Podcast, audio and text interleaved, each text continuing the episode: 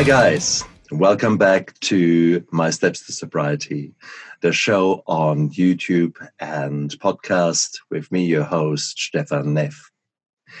Another day, another interview. And I said it with the biggest smile on my face because I have got today a fellow author on board here. I've got Sue Fizzle.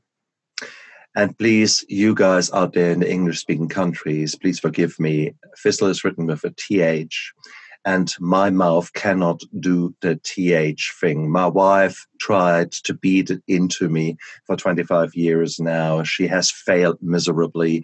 It's, it's like a red rag to a bull for her.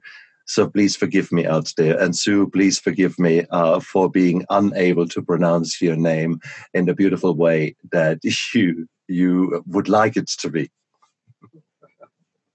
Welcome to my show, Sue. Thank you.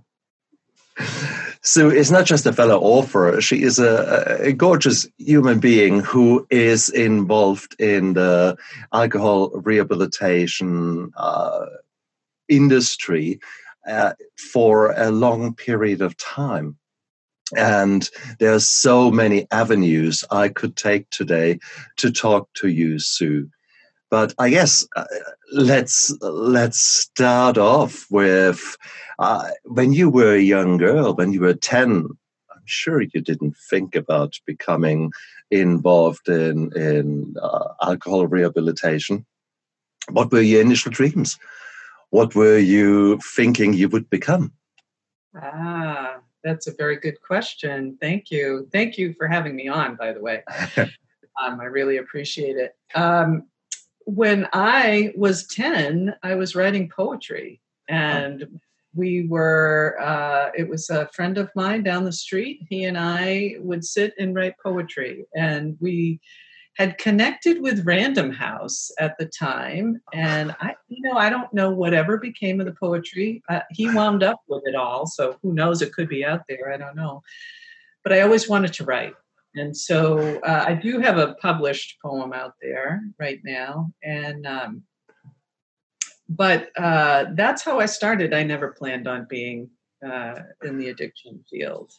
Nor did I when I went to school. I went to school because I always wanted to write, and I had written a mem- uh, biography, and um, about 20 years ago, I wrote one and um, sent it to Random House because that's who I knew.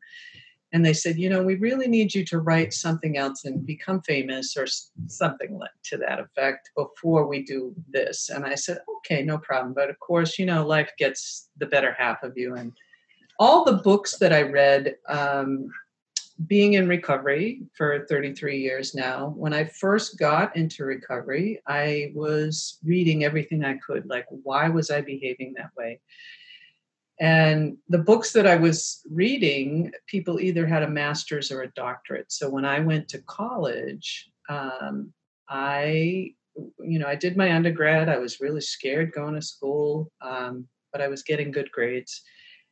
And it's interesting because this is making me think. I had a professor who, in my psychology class, I took a psychology class, and he wrote this. I still have it, this paper. I never asked for it. It said, you know, your psychology is amazing, blah, blah, blah. And uh, if anybody wants to talk to me about, you know, you getting in the field, um, just have him call me. And he was, he was a, I don't know, doctor of psychology, I guess but um, so I finished my undergrad, and then when I went to get my doctorate, uh, my master's, I wish I had a doctorate.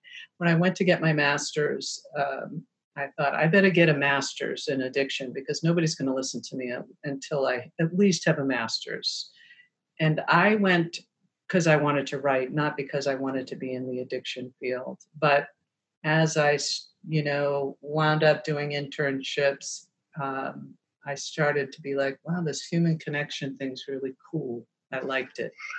And so, um, so I started working in the field. I started uh, counseling and uh, did that for many years. And then uh, first I started with prevention. When I was in my undergrad, I did some prevention work, and then um, I started to do counseling and manager, and just kind of worked my way up to running addiction treatment centers. So, yeah, no, I didn't plan on it. so here I am.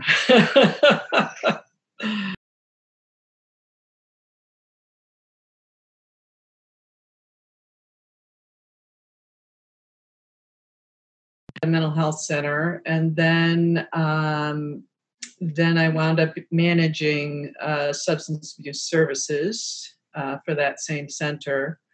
And what happened was um, I had been there for uh, six years, and then I left, and I went back for a couple more years.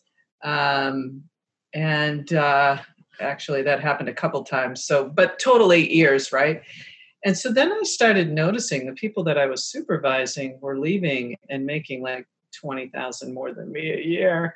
And I said, huh, something wrong with this picture, you know? So um, I started looking and uh, I wound up connecting with the, with the, um, uh, a man who was setting up Suboxone clinics. So um, I don't use, I don't know if you've noticed, even on my bio on the back of the book, I don't use anybody's names because I know that this book is very controversial, that chem free sobriety has gotten to the place where it's like controversial, which it has never been. And I think that may have something to do with the pharmaceutical industry. Um, but that's why I've just kind of left all the names of the places I've been to out um, and the names of the folks in the book. As you noticed, none of them, none of the last names are in there. That's mm. that's for many reasons. But in any event, I set up. Um, I helped set up uh, nine different treatment centers in New Hampshire, and um, my goal with that was a bridge. You know, help them to get to the sobriety. You know, and um, when I left there, I went and ran, uh, we got them all set up. And I left there and went to work for a small uh, residential outpatient treatment center. Um, and they were not uh, accepting insurance. They were strictly uh, the state funded them for their treatment, and so I set up all their uh, billing and uh, set it up in a way that their um, policies and procedures met the state standards. And so I was there a couple of years and um, decided to move on and um, and then I was hired by a Christian um, agency uh, to run, to get them set up. They had, oh, I think five people there when I went there.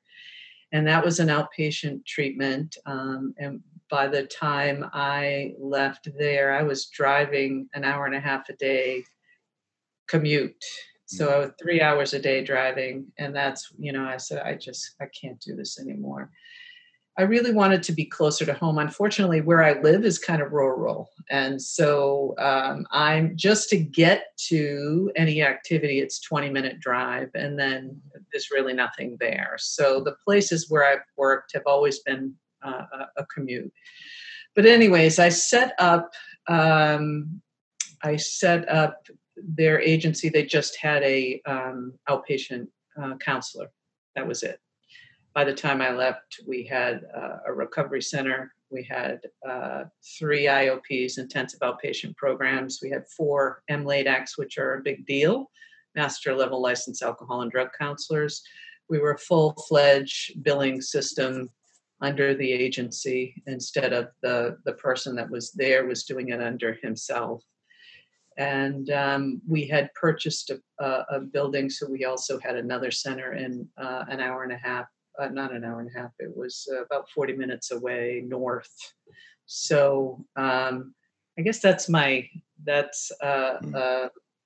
business, I've kind of always been in business too. Um, my dad has owned businesses, and I've always kind of been watching and mm. learning, mm. Um, and took a lot of business courses throughout uh, college and and that sort of stuff. So. Uh, which so, is great. I mean, that makes you the person who you are, a very valuable asset for any institution that you are affiliating yourself with, which is fantastic. Right. Um, can you can you shed a bit of light uh, on the scene there at the moment? I mean, I, I did my rehab. I did a, a, a inpatient rehab for weeks in Capri Hospital, and I'm very, very proud to use their name. Unfortunately, the, the hospital in this way as it was is no longer, longer in existence. Uh, it has changed towards a smaller setup, which is Capri Sanctuary. Good on you guys out there, Capri rocks. Um, so the um, so I'm proud of them, and then they, they, they if they like it or not, I make advertisement for them. Having said that, so I'm and I'm quite open in my book. I paid uh, 20, 27,000 New Zealand dollars for four weeks as an inpatient. How much would that cost me at the moment in New Hampshire? What are sort of the price ranges that are there for those guys out there who are seriously thinking they need help, but actually don't know how to go about it, and for whom, uh, where they think, actually, I really need that break in my life. I need four weeks inpatient. That's interesting. Uh, I hate to say what ours is because then you'll have uh, everybody coming up here for treatment, and our places are overwhelmed. Um, you can you know that that i don't think we have even one place in new hampshire that's 27000 uh, a month. Um, remember remember that's new zealand? So yeah, i don't know if it's changed. Do you? Oh call it 1.6 1.7 so let's call it 18000 18000 us okay. Yeah no um we have, uh, you know, insurance really rules around here. So every, not everybody, when I, the last place I worked at, it was excruciatingly painful to watch to first of all not be able to get people into treatment because there just wasn't any and then um, if there was a bed open then if they had Medicaid, you know, we would look all over New England, right? There'd be beds open, but Medicaid only works in our state, and and so they don't get a bed. You know, I mean, I was literally begging and pleading people to take some of our because we had we were doing lower income folks, mm. and um, so but um, there are other pl- there are places in New Hampshire that'll you know they're they can run from you know if you have insurance you don't have to worry your insurance will cover it mm. and uh, but but probably about 5000 uh, a month it, that's that's that's cheap compared to what you paid mm. you know so but five there are prices. well what do i get for that I mean, in my in my rehab, I had basically I went to school from eight o'clock in the morning till pretty right. much uh, four in the afternoon. Um, yes. I had uh, a multitude of inputs from counselors mm-hmm. to psychologists to psychiatrists. I had uh, hotel class food because nutrition was stressed as one of those micro habits that are so important that you need to reestablish all these kind of things. So they were living the the exemplary life, and it uh, it it all costs money. So I can very much see that. And since I did not have any insurance, and there's not really any insurance that pays here, I, I do not know actually to be fair, but I uh, I'm not sure that uh, many insurances would pay a stint in a rehab hospital. So therefore, it is more or less what you have to pay, and they were they were superb. Um, I have absolutely no qualm, and it was the best twenty-seven thousand I've ever, ever, ever invested in anything in my life. So let's be clear there. Would I do it again? Hell yes, hell yes. Um, so therefore, I'm, I'm saying, what is are we comparing apples with oranges? How many hours of, of qualified input would there be for a person in inpatient rehab? Right, right. And so what you're talking about we just don't have in New Hampshire. Sad, isn't it? In uh. there's McLean Hospital in Massachusetts. There's and I've, I've, been like racking my brain as you're talking, like where we we, we haven't we just don't have it. Hampstead Hospital, Dartmouth. Dartmouth uh, doesn't have a rehab, uh, inpatient rehab. We hmm. used to have places like that, and then they all closed down. So what happened up here was um, they insurance was kind of ruling the roost around here. So they mm. said, um, you don't need residential, you need outpatient.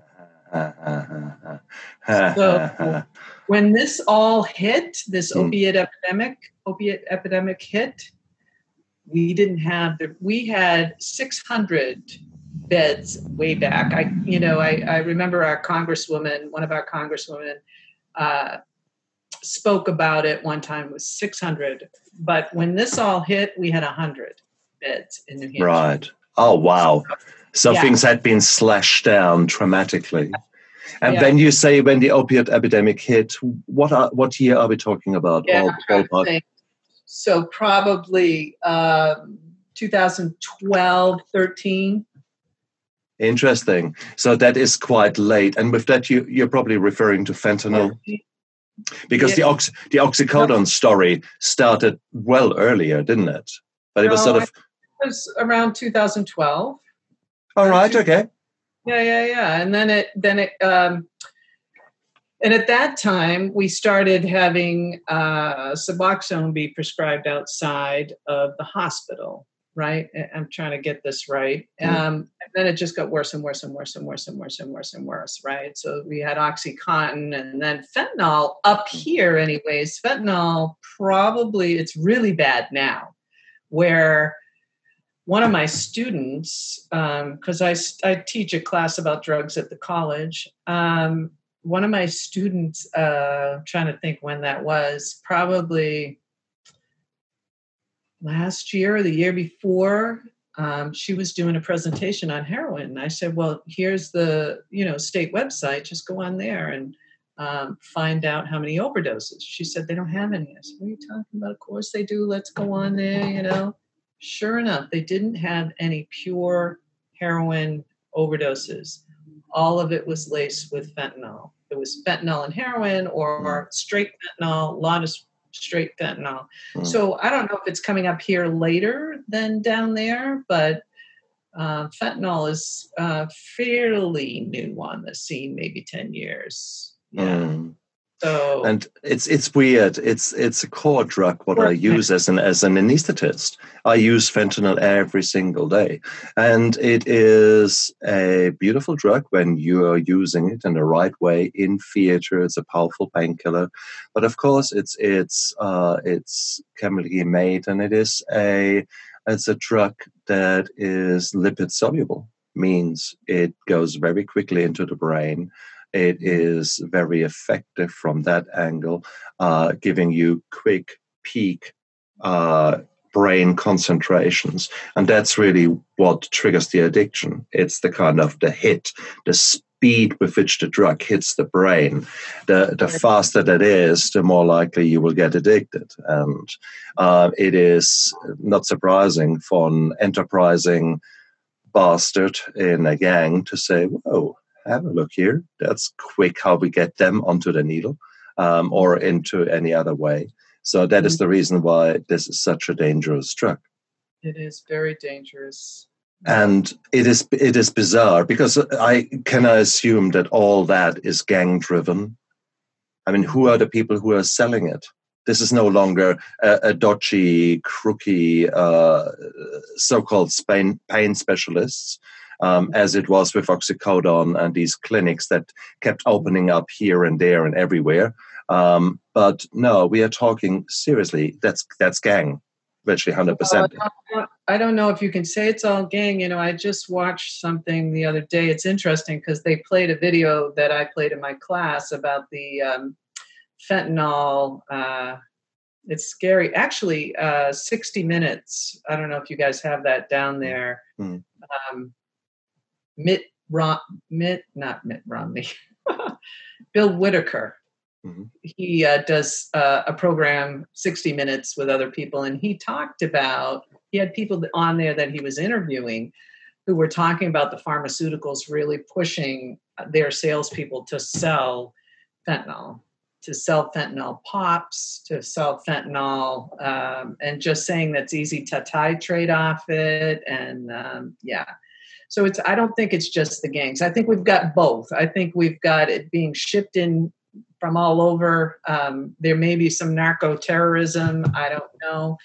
Um, but it's certainly pharmaceuticals are you know they're making big big money they made money off oxycontin now they're making money off the treatment with suboxone and methadone and and uh, yeah the gangs are doing it too but um, it's certainly I, I think there's a whole bunch of different things coming on at once unfortunately.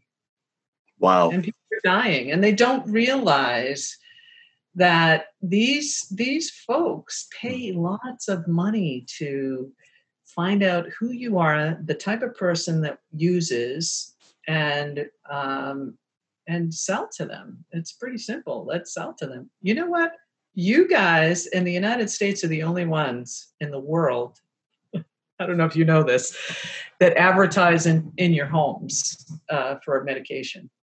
Not that fentanyl is being advertised, but New Zealand and the United States are the only ones in the world that advertise uh, pharmaceuticals into the TV at home. But then again, the stuff that we get advertised is um, uh, it's probably some a bit of hay fever medication and a bit of this and a bit of that.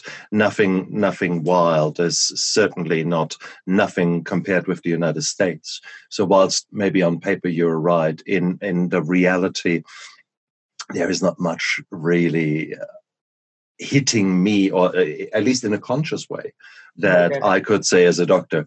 I don't know about the subliminal messaging. advertising, etc., the messaging. I'm not sure about that. I uh, certainly we we if you look at alcohol, which is my main interest, uh, there you have got subliminal left, right, and center.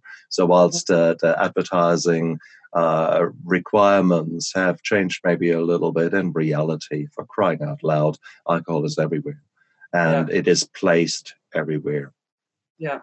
yeah. Um, wow. So in the rehab centers that you were involved with, inpatient or outpatient, so the majority of the workload seems to be opiates. Do I get that right? Or was that something that just those rehab centers that you worked in actually specialized in? No, we didn't specialize. We had to learn quick no. to specialize in it. But, uh, you know, it was hard to have your garden variety drunk coming through the door. Most of them were opiates. Yeah. Shit. And, well, which is yeah. crazy, which is crazy yeah. because the, the alcoholics don't go away they are they are they are there. We are yeah. a hardcore drinking bunch. hey, and it, even now, Gen Z um, is still drinking whilst they are all health conscious and let me have a kale crisp with that please uh, and i'm taking a mick out of you guys sorry i, I love it that you all are, are out there and healthy etc what does the alcohol industry do they offer you something new. Forget the carbs in the wine, forget the carbs in the beer, bad for you. Why don't you have a hard seltzer? Water with a bit of carbon dioxide, a bit of taste, which basically cost me so much so far, maybe one cent or two cent. Add a bit of alcohol in there, 40% preferably. Um, and there we have got a hard seltzer. Here you go, no calories, girl go for a spin class and then get pissed. Yay! So you know, it is even now, and that that sells in the last five years. So the alcohol industry coming up with new tricks to get absolutely everyone involved. Mummy, I mean, it's it's not a lunchtime if you haven't had at least a glass of wine with your girlfriends. Because mm-hmm. remember, when the kids come home at three, mayhem reigns. But it's mm. much easier when you're a bit pissed. So have another glass. Mm-hmm. So that's that's how the way it is. It's it's social engineering in its worst. So I see all that. But what's happening to all the alcoholics in the United States then? So well, what's happened is um, through this whole COVID thing, there was a study that just came out, and I can't remember who did it, but uh, it said that 55% increase since the COVID hit. And I was on a call, um, a peer collaboration call with other folks who are in the that have the same license, and uh, they were saying they're starting to see people who've never, you know, new alcoholics, you know, which we have not seen. You know, most of it was opiates near the end there. Now where, you know, more alcoholics are coming in the door. So, um, so that it's just, it's a lot. It's a lot. And, and even though we, we have decreased the, um, I'm my hands again. no, use, use them. That's perfect. just just don't do the drum on the on the microphone. I'm realizing more and more. Um, even though uh, you know we've had the opiate issue uh, and we've had overdose deaths, uh, the overdose deaths have gone down a little bit since we uh, Narcan is out there, um, but uh, that's the problem is narcan is out there. So we have thousands of people who are not dying but they're still having to be revived. And i and i worry about what that's going to do to the brain of folks who are being revived you know some of them having to be revived i have one person i don't know if you read that in the book but one person who they uh, had to drill her mm-hmm. did a, mm-hmm. some sort of drill thing where mm-hmm. uh, put Narcan in her sh- in her bone to get her to come alive. She was dead for a long time. I don't remember exactly, but um, you know, thank God she's alive. She's beautiful, beautiful woman, doing really, really great. I'm so excited. Um, but this is this is scary, scary. The whole thing is scary. Oh, does, for those viewers and listeners out there, what what Sue was referring to is the fact that paramedics, or certainly in New Zealand doctors, we give an uh, give it a shot twice to get a needle into the vein, and if we then can't get access to your venous system, then we use a uh, an intraosseous device so these are uh, either little mini guns which shoot a short needle through the one side of the bone into the center of a bone, typically on here, the upper arm, or on your shin. And with that, we gain access to the to the bone marrow there, which can act just a little bit slower than than a vein, but it will equally work. So if you can't get a vein because you've used it up as a as a junkie, and we need to get something into you, then this is a very acceptable way of getting drugs into you. So that's what paramedics do, and that's why we ought to to thank them whenever we can because these guys are out there on the front line often under dire circumstances especially now with COVID, and are still helping rescuing lives. So my heart goes out to the paramedics out there in the field. You guys are doing a fantastic job. Thank you for your service to to everyone, but specifically to those people that are probably not so nice to be dealt with where you have to worry when you turn it back to the ambulance will the ambulance still be there or if the ambulance is there will it still have wheels or is everything being robbed out of it uh, because someone wants to have a fix. So guys you're doing a fantastic job. Shout out to you there. Mm, um, interesting interesting interesting. So i'm so grateful that I talked to you today. And whilst I was uh, I was so keen to talk about your book, I I do apologize maybe to everyone else out there. It is I it is such an intriguing field because I I kind of know what's happening here uh, in in New Zealand, but you only hear either headlines in the news and you wonder which service is manipulating those headlines for their own political gains, either too much or too little, or you know, I mean, nowadays I listen to to Russian television, Al Jazeera, CNN. I've given up on Fox for crying out loud. Um, the German German ones, just to get an idea about the same topic, because everyone is doing his own his own right. bloody fiddling of the numbers. Right. Right. So you guys are knee deep in shit, basically. So you've got still the fentanyl going. You've got the oxycodone still as a little baseline. You have got the alcohol. You have got now with COVID and with all the external stresses that are hitting you guys, the unemployment, etc.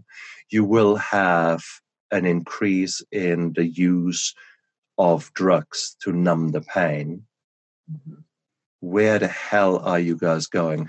Is the are the rehabilitation services catching up? Are there, is there an increase in numbers of counselors? Is there an increase in number of beds? Is there actually a, a even on the local level a, an attempt to decriminalize for police to not be as hard, but rather to involve drug services drug rehabilitation services at an early stage?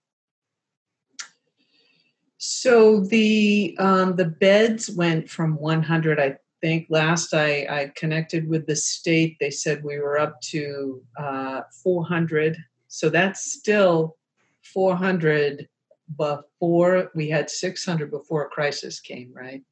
We're up to 400 ish now. I'm sure there's more. We have folks coming up here setting up rehabs, um, which is good, which is good. Um, I, I, think we need more, and so hopefully that's going to happen. Um, unfortunately, the money that just came out from our federal government the past uh, few times went to medication assisted treatment. It did not go to the folks who were not doing medication assisted treatment. And uh, they've um, encouraged folks who did not do medication assisted treatment to receive grant funding if they did. So some have done some bridge work, are doing that. We still have some that do not ex- do not take people with medication assisted treatment. They're hanging in there. But this was the reason for writing Chem Free Sobriety because I was starting to see everybody get medicated. Mm. I was I was like what is going on here? Why are we medicating the living daylights out of everybody? And they're still using on top of it you know uh, i started right before i left i started to hear you know, we always would say what's your drug of choice? I started to hear suboxone. I was like whoa wait a minute.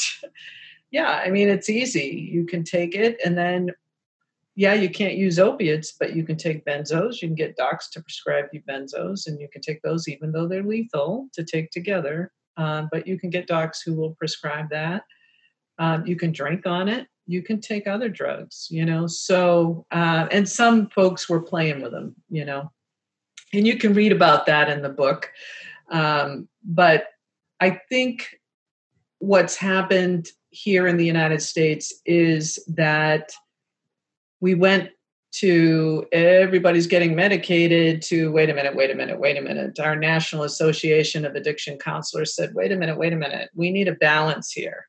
You know, it's not that I disagree with medication. If people want to take it, that's fine. But the reason for writing this book is to say, hey, you don't have to there's there's a 12 step program there's other programs celebrate recovery there's all kinds of other programs out there mm-hmm. that um, there's there's another way and what was starting to happen was abstinence you're a bad person if you believe in abstinence. This like this reverse shaming. They felt they were saying that they were being shamed, and now they're shaming people.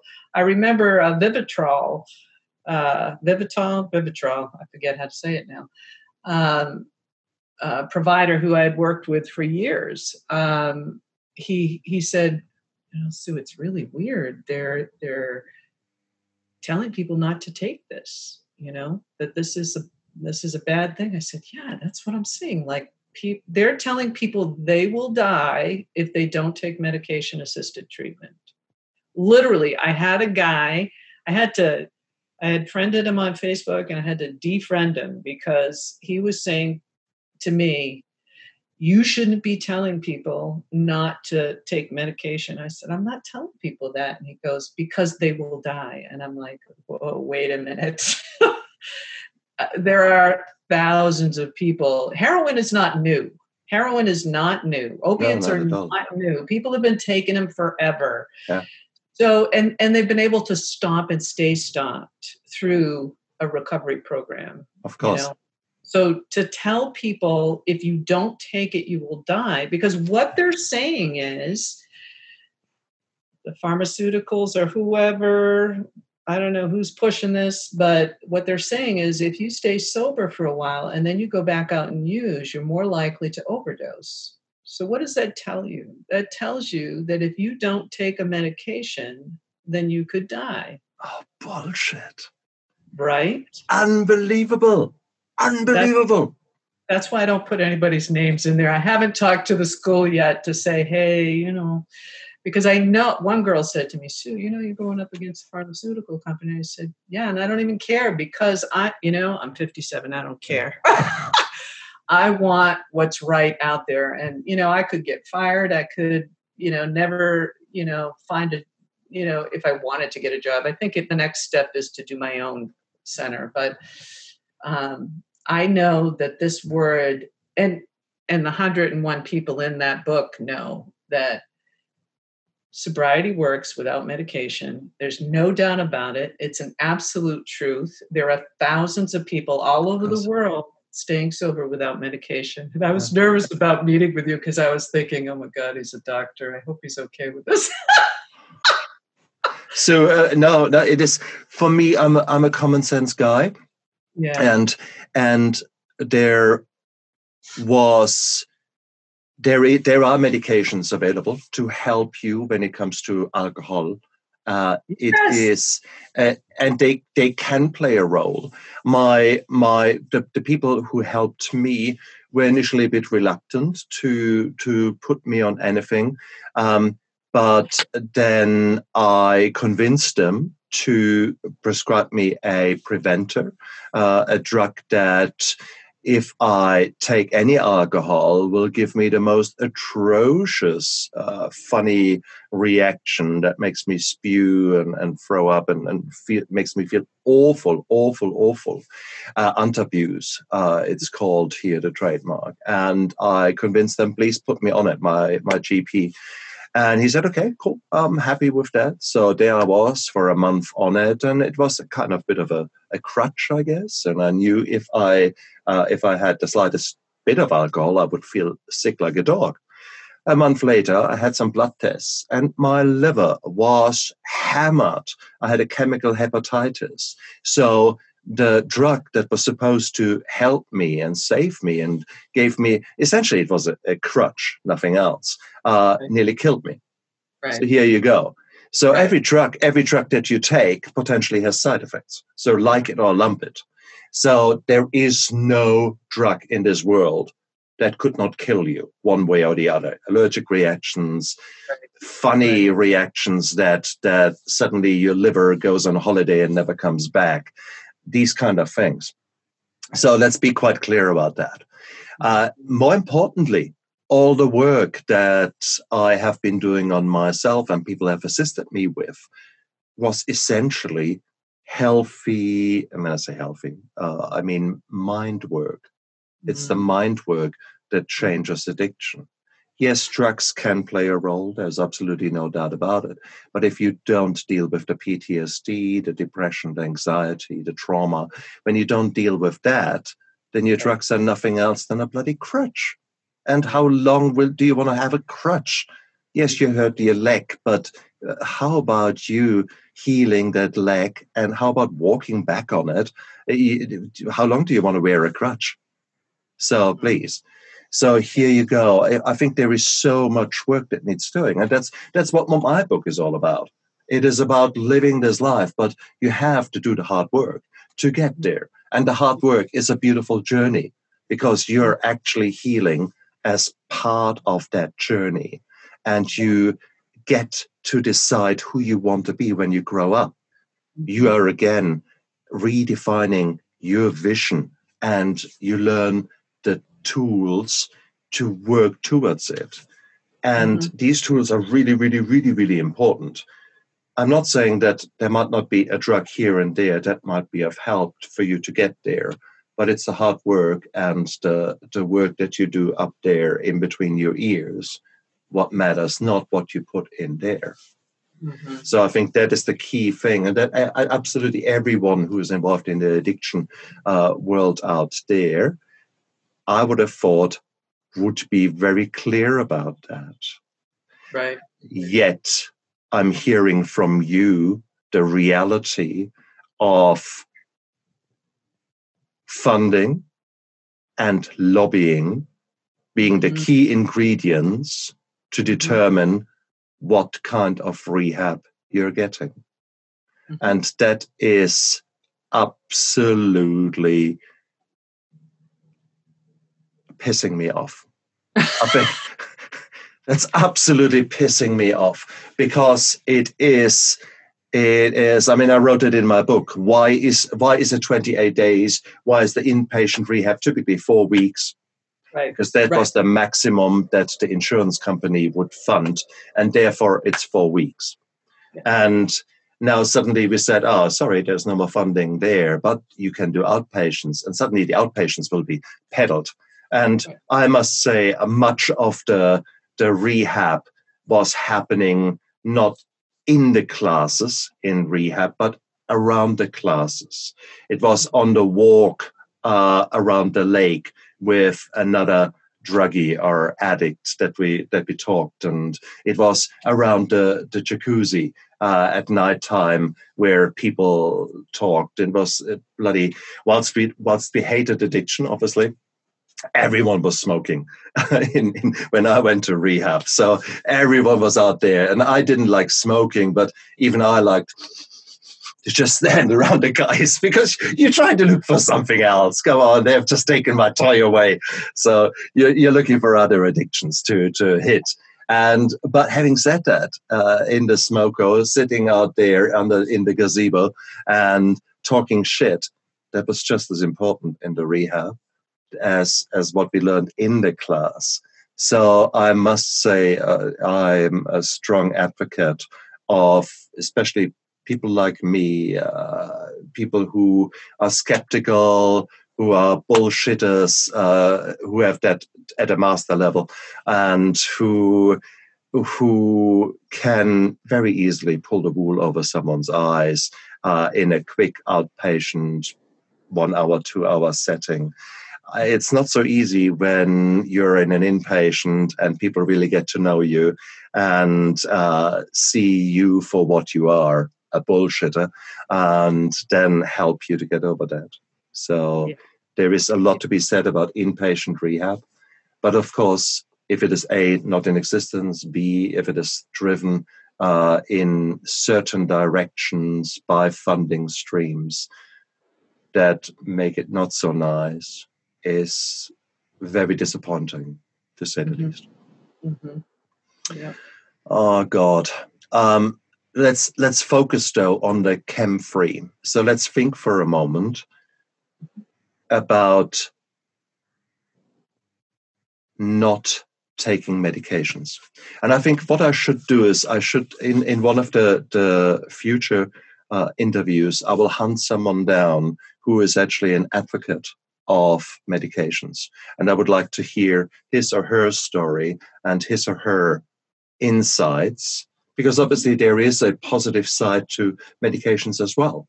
And right. something something that we that I might not be as aware of, and my listeners might not be as aware of. So I think it's fair to bring the balance. So let's hear both sides. Uh, but I think I, I know because having done the hard work and having reaped the rewards from it, please, that's fine. I have to admit, I'm an alcoholic. I'm not a opiate dependent person. So maybe I would have had different insights, would have had different beliefs um, had I been injecting uh, fentanyl or things like that as part of my journey. Right. So right. that's that's maybe fair to say as well. So, but having said that, I mean, I read your book. Um, I, it is a, a beautiful book because mm-hmm. you have collected 101 stories of people and you have you have systematically asked them the same questions and the book is all about the answers. And you gave them a coat hanger so to speak for them to hang their their stories on. And it is beautiful. It is absolutely beautiful to see the variety of people. I mean you had a whole cross section of society there in this book Mm. And for all of you out there who are interested in, in the addiction field and wants to hear the stories of those people where they had been and what happened to them, it's absolutely amazing. Please read that book, it's well worth it. Mm-hmm. Uh, and the Chem Free Sobriety is the story, is really their story. It's not something that Sue has somehow made up. It is just their story. So there are 101 stories in there of people where medications haven't played a big role. Mm-hmm. And so if you ever were to worry that, oh, no, no, no, no, see, I have to take medications, there are 101 examples there where, where medications didn't play a major role. Mm-hmm. So look at it like that. So if you're looking for evidences, at least on a anecdotal basis, well, there you have got them. Let me just say too about this book that um, if I if I could please please please, please. Um, is it was also because of what was happening about the overprescribing of Suboxone and methadone um, and the whole harm reduction. Harm reduction's been around for a long time too. We've, we've always, if somebody doesn't want to quit, totally. If you want to, you know, go to a movie and just don't drink and drive and you know all these other things mm-hmm. right some of what they're calling harm reduction really is maintenance and maintenance is the thing that the majority of the story uh, they talk about how you know having a spiritual connection is very hard when you're on something you know mm. Um, but this was also the last part of the book. They all have suggestions for lawmakers and decision makers. So if you're a doctor or if you're a, a, a representative, Congress, um, Senate, there's suggestions in there for what to do and uh, how to do it. There's also uh, information about medication and what their thoughts are about that. I wanted to make sure that they could talk openly and honestly about what was going on. So, um, and what their thoughts were for lawmakers. The, one of the question was, what, what do you want lawmakers to know? Mm. Um, so there, these are folks. Most of them, most of them have over 10 years of sobriety. Um, I think I have seven with over 40 years. One of them, the longest one was 49 years. So the I wanted to make sure they either had a year or more of sobriety.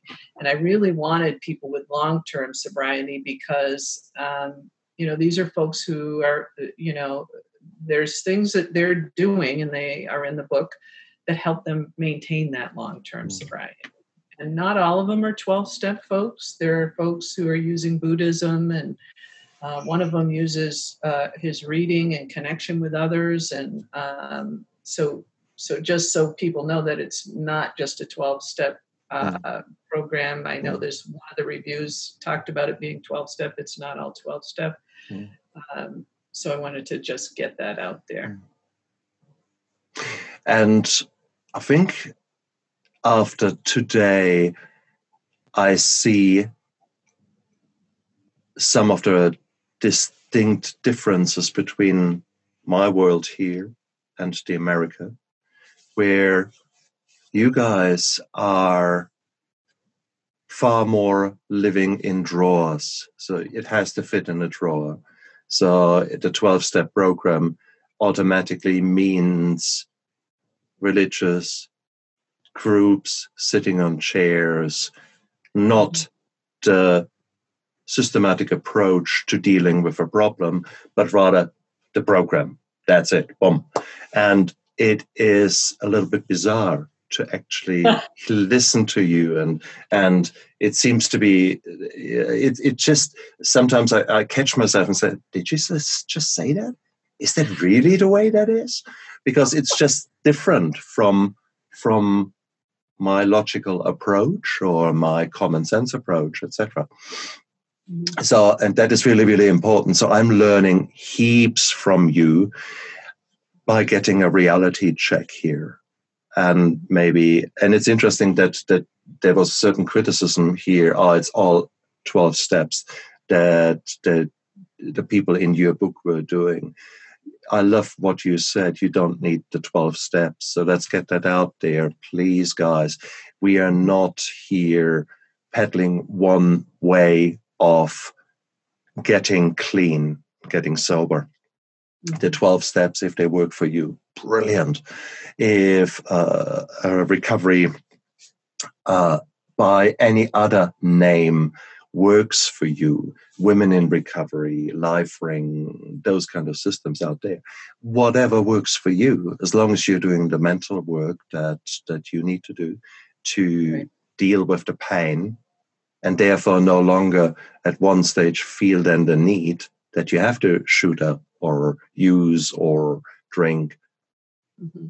That's really where this is going, guys. So this is not about us saying uh, we all need to meditate together. Um, and it's, we're not ringing bells here, and we are not doing kind of whatever, whatever kind of vision you have got of of negativity associated with programs. We always we always try to find obstacles why we really can't go into rehab. Uh, it doesn't work i don't have the money um, what will other people think? And it's all mumbo jumbo and it's a cult oh forget it guys stop the bullshitting okay here there is some there is if you are listening to that, the sheer fact that you listen to that either means that you're involved in the scene um, probably a minority, or you know deep inside that you need help. And that's beautiful, the beautiful. I'm so pleased that you're here. Today might have been a bit of a hard one, especially if you live in America, because we probably have demystified some of the things and not in a nice way. Um, but it is it is the reality. So now you at least know from Sue's perspective and my outside perspective listening in that that not everything that that glitters is gold when it comes to rehab, and that rehabs might be determined by the funding and might be what kind of service you get might be determined where the money is coming from. It just I hate that, but it is. That's that's where life is. Yeah, if you have money, you can go anywhere yeah. You can have you rehab you want. Yeah. You can have the best. Yeah. yeah. But then let's let's look at it again, guys. Le- learn from my story. Uh, my wife had to take a loan, and and we we didn't have the money uh, for my rehab. Uh, but it was quite clear that I would be either dead or in jail, or you know, probably dead would have been the, the, the more likely outcome for me, either by my own hands or uh, by finally some liver failure or something like that. That would have been the predictable outcome with my alcoholic consumption, the amount I was drinking. And with the amount I was drinking, you're talking $30, $40 every day. Mm. Well, if you do that 100 days, if you do that 365 days, suddenly you think, hell, that's actually quite a bit of money. And that's only the money that I literally drank in liquid form that's not the bad decisions, the takeaways, the, the other costs that are linked with the procurement and drinking, uh, rather, and then you know the, the, the, the, trade me purchases the, the ebay amazon uh, things that do this do that by the time I've blinked, I would have paid $27,000 in a year just on my addiction. Okay. So you're anyhow spending that money. You're just choosing now to actually stop drinking, stop using, use that money to invest in yourself. And suddenly you get the compound interest down the line when you're in a level like me now where you think, hey, it's cool. 6.20 in the morning, sun hasn't even risen, but I'm alive. I'm kicking. I'm not retching, dry retching over the toilet bowl. No, I'm actually, you know, hey, this is a different story. Hey, uh, I can actually remember what I did last night. Ah, now that's a new one. so, okay, these are the things. There is a life waiting for you out there, guys. The life is beautiful. And if drugs help you to get, and when I say drugs, drugs that help you to get over your addiction for a period of time, if that is what you need or that is the only access that you have got, don't feel bad about it. Use it, but use it as a tool, as part of your rehab. Don't think, wow, I'm on Suboxone or whatever the drug may be. I'm on it. That's it now. I will be clean. I will never have a relapse. Okay? So do the work, guys do the work and take it from there. God. Yeah, and this book is actually um, I say it's a it's a little meeting in a book in your home. You know, um, what I suggest in the book is to read at least one of the stories a day because within those stories are just some golden nuggets for people to help them stay sober and clean. Hmm. Um, and I use those words because that's what people use.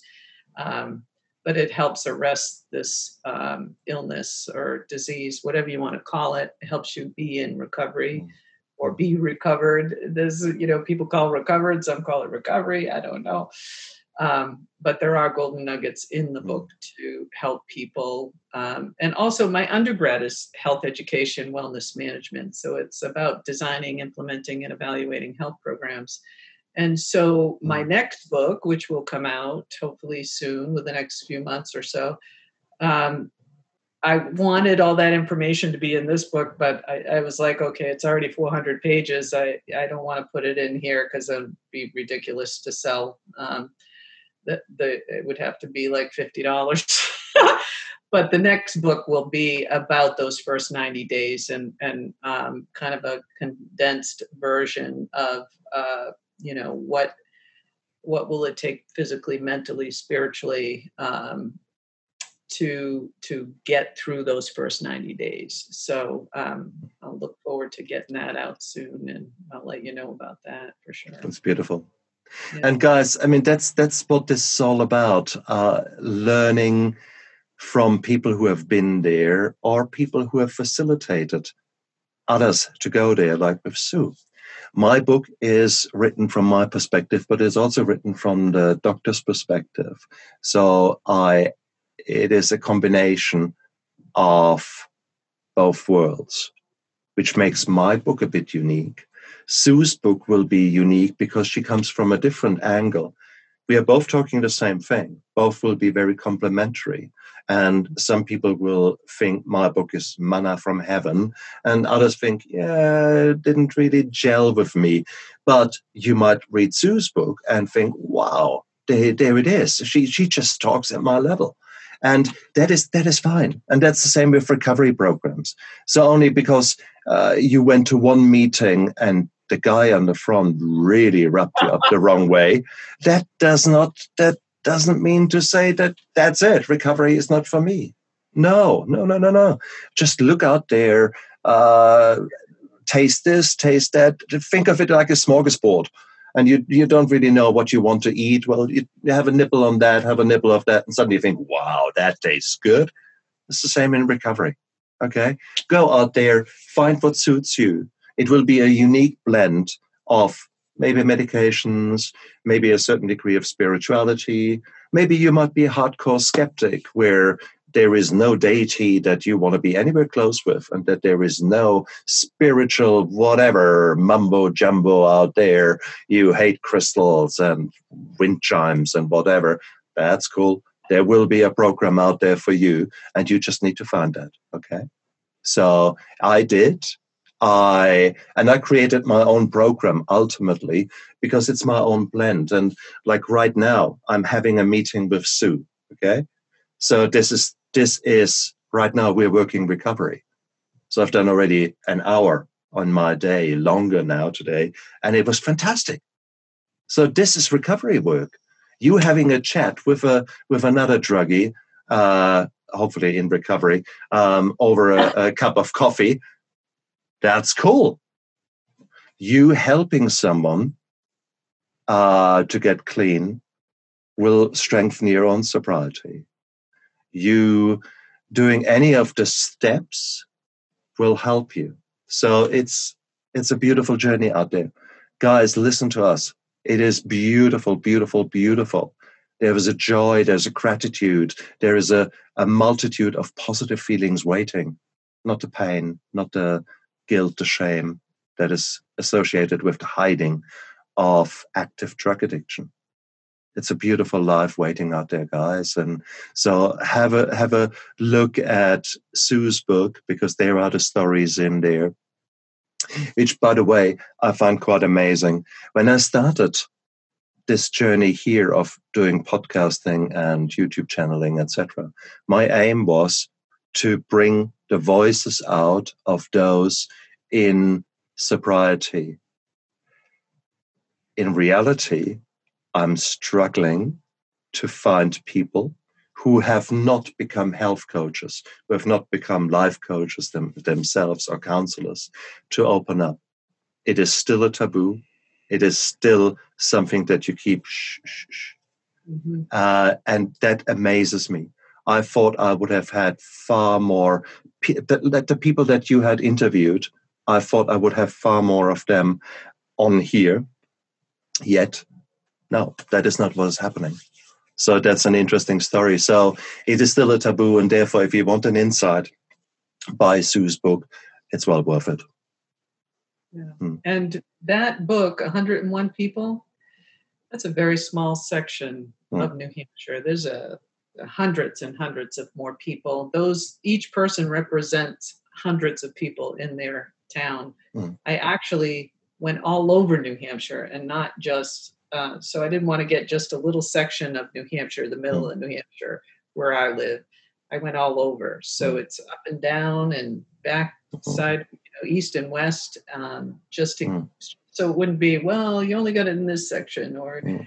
you know, there's there's there's all kinds of mm. different professions that they're in. Um, you know, I think there's a hairdresser in there, there's a judge in there, there's a doctor in there, there's lawyers, there's you know um, people that that uh, there's one that doesn't have a job. You know, there's just a whole. I want it to be, and there are mm. different drugs. There's mm. alcohol. There's heroin. There's you know everybody's got something different. So I I just believe that if you're hooked on something, whether it be alcohol or other drugs, you can and you can not use and stay sober without anything. And uh, hopefully this book will help and, and the next one down the pike and, and yours as well. Good. So, well, I know already, Sue, I need to bring you back on. There is no doubt about that because uh, once your next book is out or coming out, we need to talk a little bit more about about your take of the first 90 days which yes. is which is uh, no doubt wonderful. Oh, I'm looking forward to that. no, honestly, I do, I do. So, Sue, I'm so grateful uh, that you came onto my show today. That you were brave enough and honest enough to bring out the facts. I didn't expect that our interview will go where it went. I am surprised and if either Sue or myself uh, end up with an accident in due course, then I can someone please do a bit more detective work behind that. Uh, it might not be an accident. Um, no, it is. It is just bloody hell. Um, this is we're living in a in a in a world where you really need to cover your back, mm. and it's sad, but I think you, you thank you very much. I you gave me an insight into the American perspective, which I had not appreciated as much. So I, I'm incredibly grateful. I'm I'm humble. Uh, you've humbled me with your insights there, and um, say again, thank you, thank you, thank you for coming on to my show today. Thank you. Hmm. You guys out there, I give you all a huge hug from here remotely. There are not enough hugs in this world. And let's all work together. Let's make that a little bit a better world. One interview after the other, one decision, little tiny decisions, little tiny changes that will soon lead you onto a way that you can't recognize yourself anymore because it is such a different you that you have created. So look after yourself out there. Bye.